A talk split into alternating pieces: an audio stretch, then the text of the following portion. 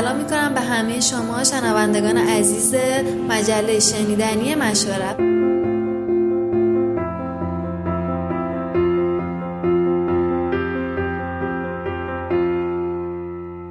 امروز در خدمت جناب آقای داداشی هستیم و قراره که راجع به تربیت فرزند و مسائل مربوط به اون با همدیگه صحبت کنیم.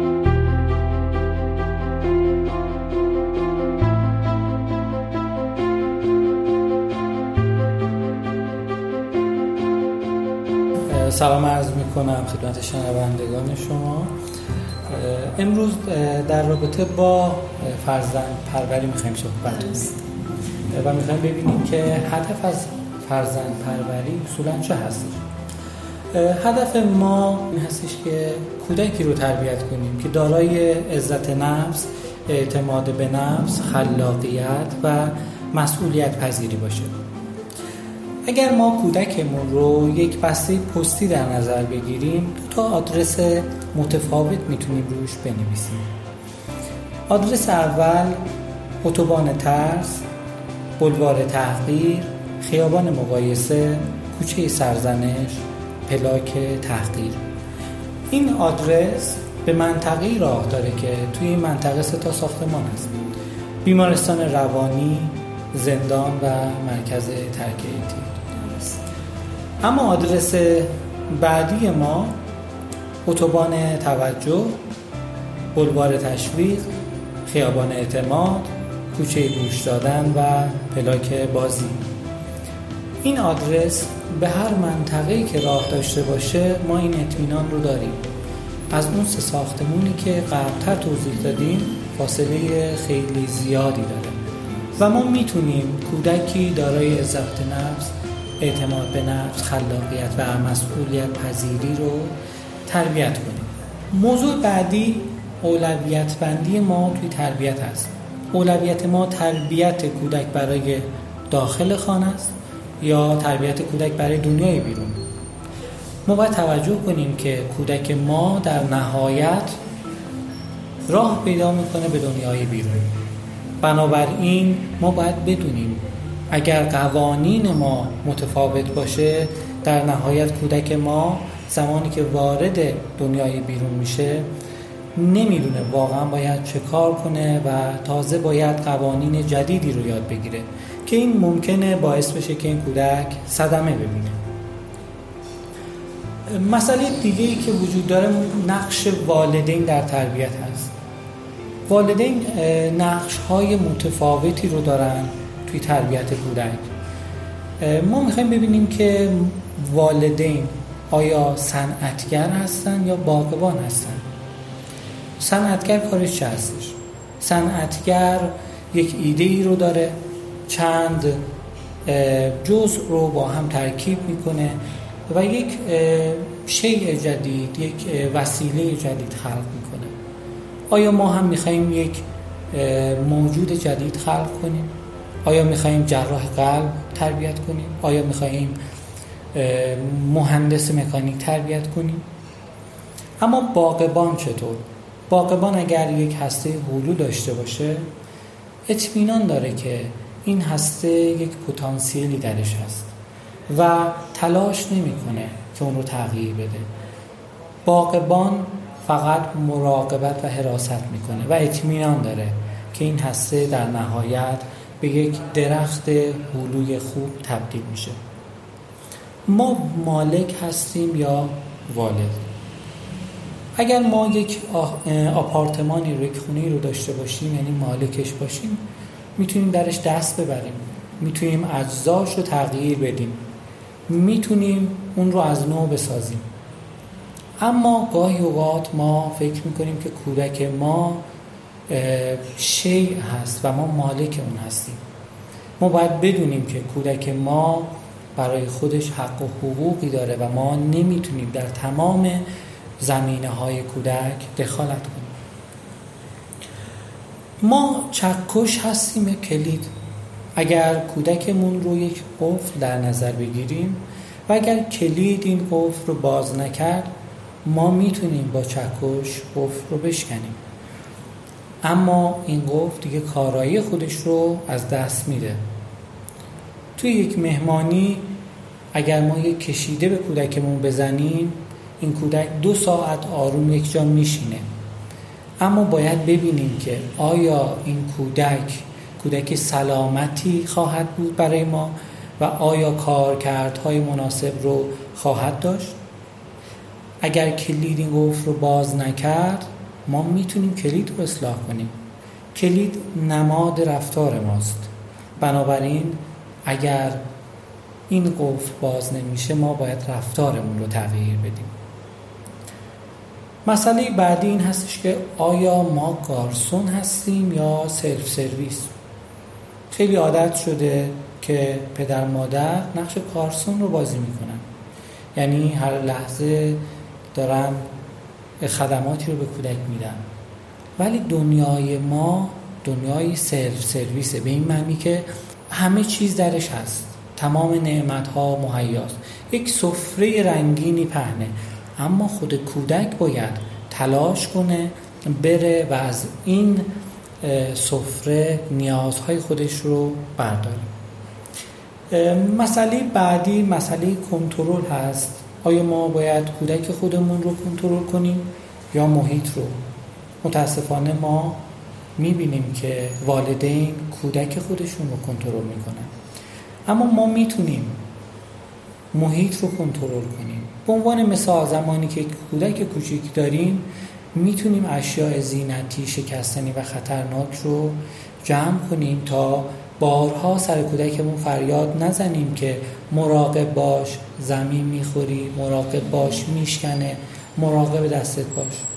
این کودک نمی‌دونه چه اتفاق میفته فقط فریادهای شما توی خاطرش میمونه و این باعث میشه که در بزرگسالی با کودک خودتون دچار مشکل بشید. و اینکه ما باید در خدمت کودک باشیم یا در دسترس کودک. ما متاسفانه تبدیل به خدمتکار شدیم. لباس های کودک رو میشوریم تا می‌کنیم داخل کشوش می‌ذاریم اتاقش رو تمیز می‌کنیم. ما وظیفه نداریم این کارها رو انجام بدیم. ما فقط باید در دسترس کودک باشیم. یعنی اینکه کودک هر لحظه احساس ناامنی کرد بدونه که پدرم مادرم در دسترس من هستند و به من پاسخ میدن. بنابراین ما باید اجازه بدیم که کودک کارهای خودش رو خودش انجام بده. اپلیکیشن مشاوره آنلاین روانشناسی مشورت. مسئله بعدی الگوی سهم تربیت هست. ما و کودکمون سهمی رو در تربیت داریم اما این سهم ها متفاوته و در حال تغییر. از زمانی که کودک ما متولد میشه تا 8 سالگی سهم کودک در تربیت 25 درصده سهم والدین 75 درصد. از 8 تا 12 سالگی این سهم برابر میشه 50 50 از 12 تا 18 سالگی 75 درصد کودک سهم داره و 25 درصد والدین. و از 18 سالگی به بالا 100 درصد سهم به عهده کودک هست. این به این معنی هستش که ما تا 18 سالگی می‌تونیم کودکمون رو تربیت کنیم. و بنابراین باید کودک رو طوری تربیت کنیم که بعد از 18 سالگی بتونه از عهده وظایف خودش بر بیاد. موضوع بعدی مسیر تربیته. زمانی که کودک ما به دنیا میاد قدرتش صفر مطلقه و به صورت صد درصد ناتوانه. همزمان با رشد کودک باید فضایی رو فراهم کنیم که متناسب با این رشد قدرت کودک هم افزایش پیدا کنه. تا در بزرگسالی حداقل به 50 درصد قدرت برسه. چرا 50 درصد قدرت؟ به این دلیل که هیچ بزرگسالی 100 درصد توانمند نیست.